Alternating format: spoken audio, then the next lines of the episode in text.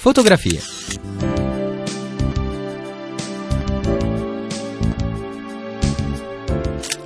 Fotografie. Sguardi attenti sul nostro tempo.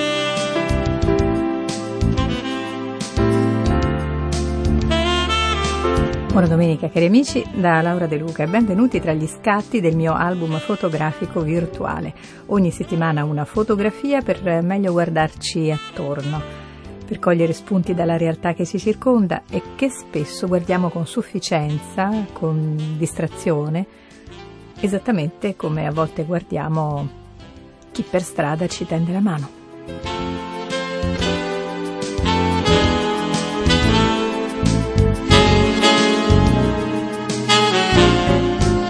Radio Vaticana, fotografie. La mia foto di oggi la prendo da svariati siti web e riguarda in forma ironica e insolita il G7 in corso in questi giorni in Cornovaglia. È la foto della originalissima scultura realizzata con scarti di materiale elettronico e che raffigura appunto i leader del G7 su modello di quei blocchi granitici eh, del South Dakota no, negli Stati Uniti con eh, appunto le, le, i ritratti di quattro presidenti. Ed è appunto stata realizzata in Cornovaglia, precisamente a St. Ives, proprio dove si terrà il vertice. L'opera è firmata dallo scultore Joe Rush e si intitola Mount Recyclemore, proprio per sensibilizzare i G7 al maggior riciclo possibile. E la differenza rispetto alla scultura americana è nel tono decisamente ironico, no? Vi dicevo di questi ritratti che piuttosto sono caricature e ci sono tutti i leader del G7, da Biden a Draghi a Johnson. Eh, questi volti diciamo che però piuttosto potrebbero richiamare le grandi maschere in cartapesta dei cortei carnevaleschi di Viareggio e se questo richiamo a maschere di carnevale per rappresentare appunto il G7 sia voluto per rappresentare i leader di Regno Unito, Italia, Canada, Francia, Germania, Giappone, Stati Uniti e Unione Europea sia appunto un richiamo voluto, non, non lo so. Se il sottile messaggio eh, di questa opera d'arte che tutta la politica europea, tutta la politica in genere sia un po' una carnevalata non voglio neanche prenderlo in considerazione. Certo il messaggio è chiaro, ricicliamo di più e in questo non c'è niente di carnevalesco, non c'è niente di scherzoso, ovvero facciamo più attenzione al pianeta, a una più equa distribuzione degli scarti, così come delle risorse, delle ricchezze. E proprio su questa linea del resto pare si stia muovendo il G7, visto che la prima notizia a vertice in pratica non ancora iniziato è che tutti i capi di Stato e governo si impegneranno a distribuire un miliardo di dosi di vaccino anti-Covid ai paesi poveri. Radio Vaticana, fotografia.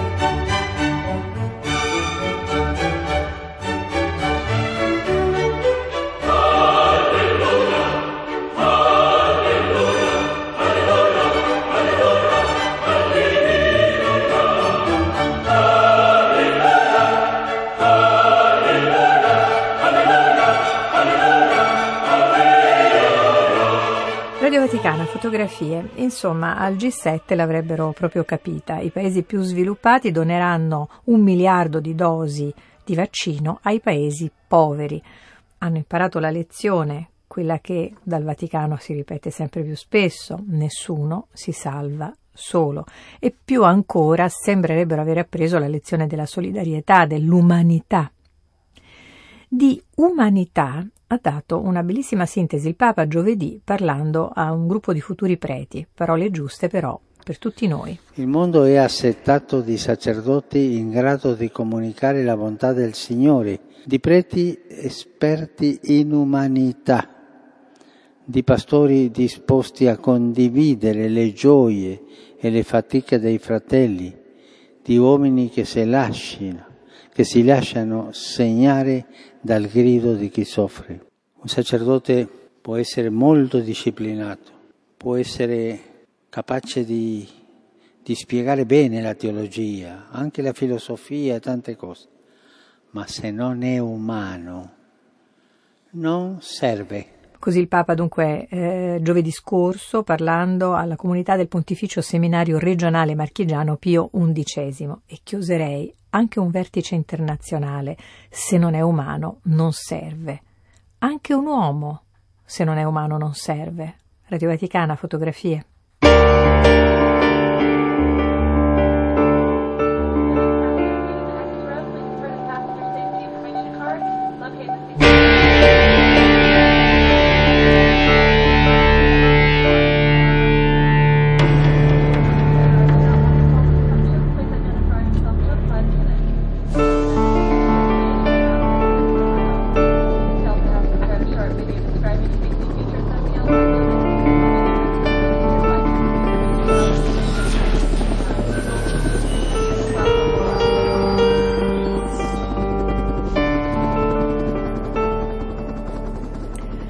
Radio Vaticana Fotografie, la mia foto di oggi, l'ironica scultura allestita a St. Ives in Cornovaglia che ritrae i leader del G7 attraverso materiali di scarto. Il riciclo è il messaggio dell'artista Joe Rush eh, come eh, un'altra forma di solidarietà, di rispetto, di attenzione per tutte le povertà, a partire da quella del pianeta. Bene, a proposito di povertà, ricordo che domani, lunedì 14 eh, giugno, Potrete seguire dalle ore 11.30 in diretta streaming sul canale eh, YouTube vaticannews.va la conferenza stampa di presentazione del messaggio di Francesco per la quinta giornata mondiale dei poveri. Sarà celebrata domenica 14 novembre. Sul tema I poveri li avrete sempre con voi. Ripeto, dalle 11.30 di domani in diretta streaming sul canale YouTube vaticannews.va.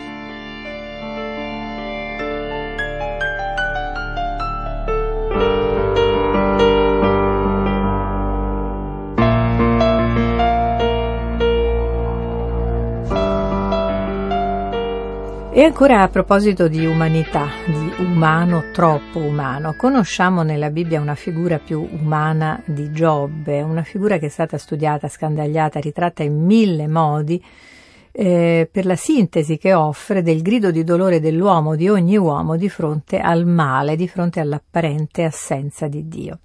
Il grido di Giobbe è il titolo del libro che lo psicanalista Massimo Ricalcati ha di recente pubblicato con Einaudi. E intanto diciamo questo libro è un'anticipazione, come lo è stato prima il libro che ho dedicato a Caino e prima ancora quello che ho dedicato al Getsemani, di un grande, grosso lavoro a cui sto lavorando appunto da una decina d'anni sui rapporti tra la psicoanalisi e la Bibbia perché una delle mie tesi di fondo è che il testo biblico è un terreno da cui scaturisce la psicoanalisi dell'ebreo Freud. Eh, in particolare, diciamo, la figura di Giobbe più di tutte traduce, eh, incarna il grande tema, che è anche un tema della psicoanalisi della sofferenza, del dolore. Allora, da questo punto di vista, il grido di Giobbe è il grido dell'uomo. Questo, il grido di Giobbe è un grido che accompagna la nostra vita dall'inizio. Quindi no? sarebbe il suo paziente ideale, Giobbe. Oppure a rovescio si potrebbe dire che tutti i pazienti assomigliano a, a Giobbe, cioè si interrogano sulla loro sofferenza che è divenuta ai loro occhi, come per Giobbe, un enigma impossibile da decifrare, perché quello che colpisce Giobbe, e questo è l'altro lato della sua domanda, è che in fondo Dio non aiuta a decifrare l'enigma del dolore e quindi Giobbe rimane da solo di fronte a questo enigma. È chiaro che il suo grido disperato è anche un appello al Padre, un appello a Dio affinché Dio possa rendere leggibile questo dolore. Posto che appunto Giobbe sia il, un po' di Giobbe sia presente in tutti i pazienti di psicanalisi o che Giobbe appunto sia il paziente ideale, particolarmente forse in questo secolo. Le è mai capitato, e so di chiedere anche al filosofo Recalcati, oltre che allo studioso di, di psicanalisi, le è mai capitato, io non so se lei sia credente, non, non, non, non mi riguarda, non voglio saperlo, le è mai capitato però di pensare che la domanda che da sempre affiora eh, nella storia umana, perché il male, soprattutto nei confronti di Dio, sia dal punto di vista di chi crede una domanda blasfema, perché l'esistenza di Dio dovrebbe poter rispondere a questa domanda? Non c'è dubbio che il grido di Giobbe assomigli anche ad una bestemmia. Eh, la bestemmia è un modo del grido. Però il problema, eh, se vuole, teologico che Giobbe pone, interrogando la natura del male e più precisamente l'ingiustizia del male, no? Perché, diciamo, la terra è lasciata nelle mani del malfattore, grida Giobbe, e non nelle mani del giusto? Perché il dolore colpisce anche l'innocente, non solo il reo? Ecco, questa domanda fa saltare completamente eh, una certa versione della legge che abita il testo biblico cioè l'idea anche mosaica in fondo che eh, la legge, come dire, eh, punisce eh, chi si macchia di una colpa, chi si macchia del peccato, chi si macchia della trasgressione e salva il giusto, salva appunto il benedetto, salva l'innocente. Ecco, Giobbe fa saltare questo dispositivo evidentemente perché mostra eh, che eh, in realtà chi viene colpito, chi diventa il bersaglio di Dio, è l'uomo giusto, l'uomo retto. E, e questo è un punto molto importante perché diciamo in, per tutto il libro Giobbe non si pente mai, non riconosce mai la propria colpa perché non ha colpa. Quello che è accaduto in questo ultimo anno e mezzo eh, sul nostro pianeta e ancora prima, se pensiamo alla tragica epidemia dell'AIDS o anche alle grandi catastrofi naturali, c'è stato anche nel mondo cattolico chi ha invocato una sorta di teologia della maledizione che, ha, che porta a leggere il dolore come segno, diciamo così, dell'intervento di Dio che ci punisce per, aver, per esserci allontanati, diciamo così, dalla, dalla via giusta.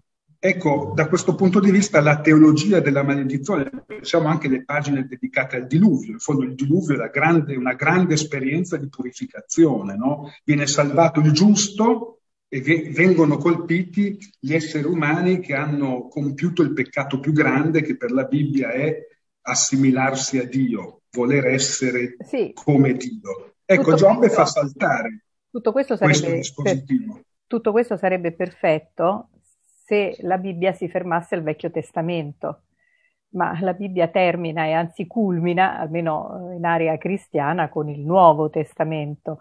È questo che rende blasfema la domanda, il dubbio e il sospetto nei confronti della punizione divina. E allora vorrei chiedere un'altra cosa, lasciando però momentaneamente da parte anche l'ottica eh, fideistica, anche cristiana, anche parlando diciamo laicamente o anche rivolgendosi, eh, rivolgendoci a chi non crede. Lei in un passaggio del suo libro eh, cita la, la, pretesa della scienza, quindi siamo in ambito totalmente laico, eh, ogni forma di sapere ha la presunzione di spiegare il male, di risolvere l'enigma del dolore. Ma anche dal punto di vista della scienza moderna, di ogni forma di sapere, e anche a fronte dell'andamento no, di un certo pensiero ricorrente negli ultimi decenni, non, eh, non sarebbe più ragionevole eh, deporre questa pretesa di spiegare il male e limitarci ad accettarlo. Anche in questo la psicanalisi non può dare una mano, non potrebbe dare una mano, specialmente oggi. Non c'è dubbio che il male, una, il male, il dolore in particolare, è una grande figura dell'alterità, che mostra, diciamo così, che noi non possiamo sapere tutto, non possiamo essere tutto, non possiamo innanzitutto evitare il nostro destino mortale, di cui il male e il dolore sono delle annunciazioni. No? Allora, da questo punto di vista è vero che eh, il cosiddetto scientismo contemporaneo è divenuto una sorta di religione che vorrebbe spostare sempre più in là l'esperienza del limite, fino a dissolverla, no? È quello che, ripeto, nella Bibbia è considerato essere il peccato più proprio dell'umano, cioè la deificazione dell'umano, che significa il rifiuto del limite, il rifiuto della vulnerabilità, il rifiuto del nostro destino finito, del nostro destino mortale. E da questo punto di vista è interessante, Giobbe definisce i suoi amici, per esempio, gli amici teologi, che cercano di spiegare il male riconducendo il male alla teologia della maledizione, li definisce medici da nulla, che è una definizione che noi potremmo estrapolare dal testo di Jonas e applicare anche eh, in questo tempo che abbiamo vissuto, per esempio in questo drammatico ultimo anno di Covid, a certe prestazioni della scienza che ha dovuto, come dire, verificare al suo stesso interno l'esperienza del limite, perché noi prima del Covid avevamo la tendenza a confondere la scienza con la religione, come dire la scienza è depositaria di verità assolute. Abbiamo vissuto sotto il segno di un feticismo del numero, di un feticismo della cifra, di un feticismo della quantificazione, abbiamo vissuto appunto per un lungo tempo sotto il segno di un delirio eh, scientista. E invece il Covid, per esempio, ha, dovuto, ha mostrato che la scienza è imperfetta, che la scienza è fallibile, che la scienza è un pensiero debole, come è un pensiero debole, diciamo, anche la teologia per certi versi, è ciò che gli amici di Giobbe non capiscono. Ed è per questo che Dio alla fine nel libro di Giobbe eh, decide di rimproverare i teologi che pretendevano di spiegare il male e di eh, invece premiare in fondo Giobbe che non, aveva, che non, aveva, chiesto a Dio di essere premiato, perché questo è un altro punto molto importante. Giobbe non chiede nulla a Dio se non di cogliere la verità del dolore, qual è il senso del dolore, non chiede nulla per sé, non chiede di essere salvato, per questo è salvato perché non chiede la salvezza, chiede il faccia a faccia con Dio, chiede il faccia a faccia con la verità. Grazie a Massimo Ricalcati, psicanalista, direttore dell'Istituto di ricerca di psicanalisi applicata, autore de Il grido di Giobbe in libreria per Einaudi, Radio Vaticana, fotografie.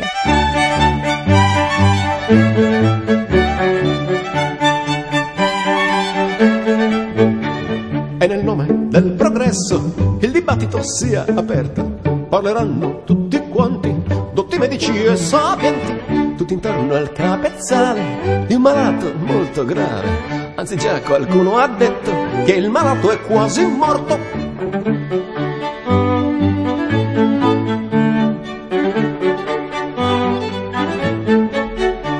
Così giovane è un peccato che si sia così conciato. Si dia quindi la parola al rettore della scuola sono tutti molto grato di essere stato consultato. Per me il caso è lampante, costui è solo un commediante. No, non è per contraddire il collega professore, ma costui è un disadattato che si è subito internato. Al congresso sono tanti, dotti medici e sapienti, per parlare, giudicare, valutare, provvedere e trovare dei rimedi per il giovane in questione. Questo giovane malato, so io come va curato, ha già troppo contagiato, deve essere isolato. Sono sicuro e ho le prove, questo è un caso molto grave. Trattamento radicale, quindi prima che finisca male. Radio Vaticana, fotografie, il G7, l'invito al riciclo, ovvero al rispetto della terra, delle risorse, ovvero a una più equa distribuzione di queste risorse, ovvero alla solidarietà, ovvero all'umanità. E dall'umanità alla poesia, il sugo direi dell'umanità, la poesia dei nostri tempi affidata alla sensibilità e alle scelte di una ragazza dei nostri tempi, Sveva De Marinis. Questa domenica vi propongo Cielo di giugno di Ada Negri, prima e unica donna ammessa all'Accademia d'Italia, vissuta tra la fine del 1800 e la prima metà del 1900. In questa poesia la poetessa descrive accuratamente l'atmosfera di giugno, che definisce la giovinezza dell'anno. Perché un po' è vero, quando arriva giugno c'è un'atmosfera particolare che ci fa tornare tutti più piccoli e più giovani.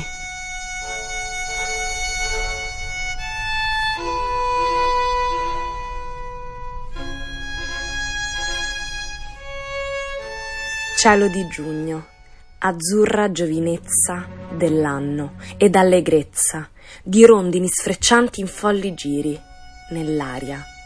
Ombre, ombre d'ali, vedo guizzar sul bianco arroventato del muro in fronte. Ombre a saetta, nere, vive al mio sguardo più dell'ali vere. Traggon dal nulla, scrivendo con nulla, parole d'un linguaggio perduto, e le cancellano ratte, fuggendo via fra raggio e raggio.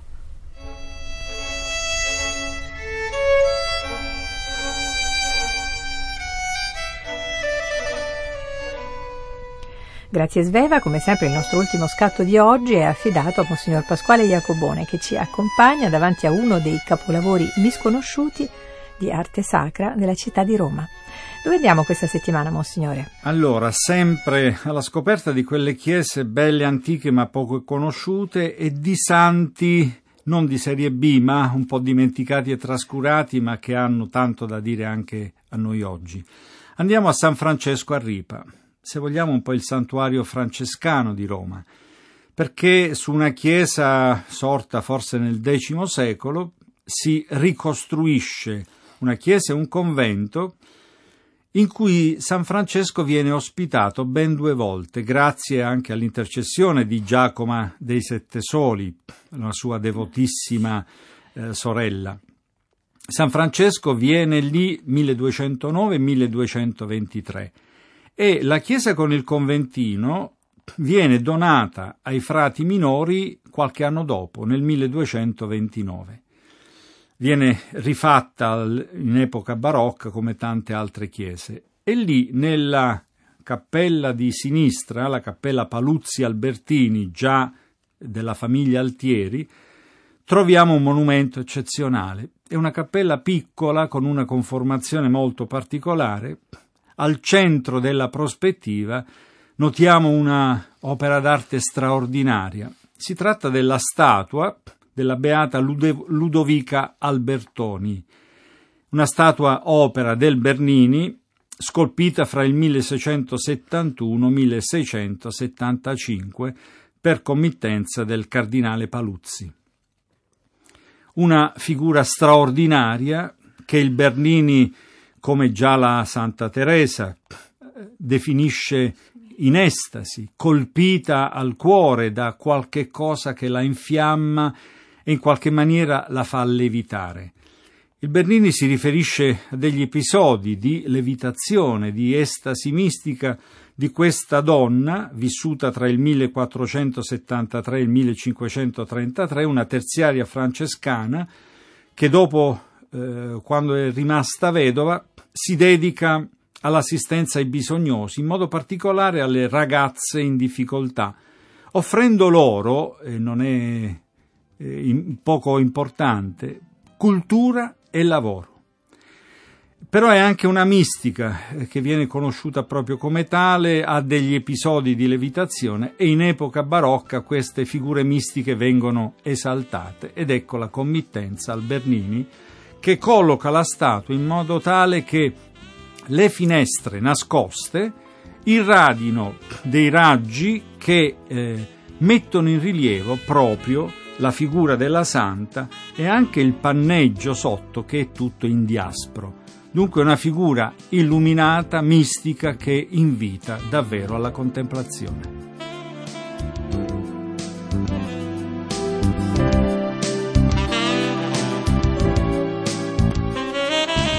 Grazie, Monsignor Jacobone, ricordo segretario della Pontificia Commissione di Archeologia Sacra. Cari amici, per oggi chiudo qui il mio album fotografico virtuale.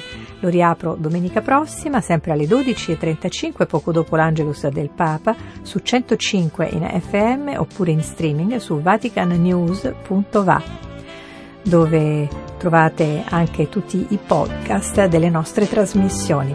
Ciao!